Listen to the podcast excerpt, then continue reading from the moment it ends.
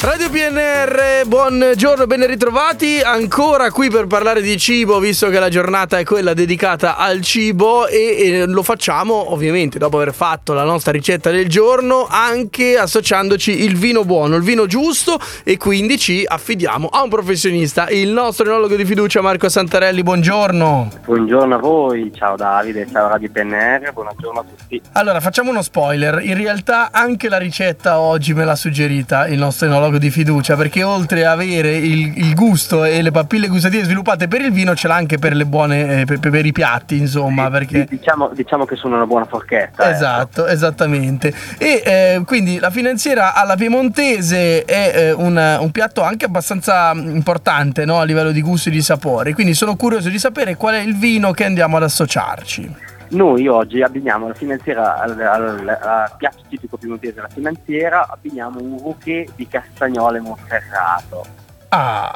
Un rouquet di castagnole monferrato, rouquet che è un, uh, un vino uh, tipico di castagnole monferrato, una piccolissima DOCG del Piemonte in provincia di Asti, quindi siamo nell'Astigiano e, eh, e la DOCG è nata qualche anno fa, quindi è stata riconosciuta appunto questo merito a questo, a questo vitigno e a questo vino un vino molto strutturato, molto importante, con dei bellissimi sentori di rosa canina eh, ed una struttura molto, molto persistente che si, abbina sicuramente molto bene al, al, piatto tipico della finanziera che ricordiamo è un piatto anche lui molto succulento, molto, molto importante a base appunto di interiora e, e cipolla, quindi insomma alla fine è un piatto che ha bisogno di essere sostenuto. Ecco. Certo, e quindi cioè, se il piatto è bello tosto ci aggiungi il vino tosto, non, non è il contrario?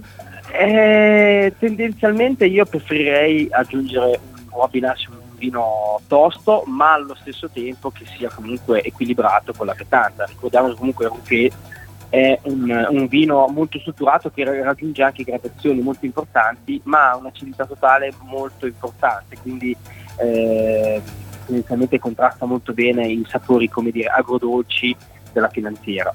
Ok, quindi eh, si imparano sempre cose nuove in questi appuntamenti con il nostro enologo Marco Santarelli che lasciamo al pranzo a questo punto, visto che... Diciamo di sì, mi, lasciate al pranzo e mi, mi lasciate al caffè perché io di Vedi, adesso, perfetto, così non ti abbiamo fatto venire neanche troppo l'acquolina in bocca con la finanziera no, alla piemontese. No, no, no Ci no, sentiamo settimana prossima allora, grazie Marco come sempre, buona Davide, giornata. Buona giornata a voi.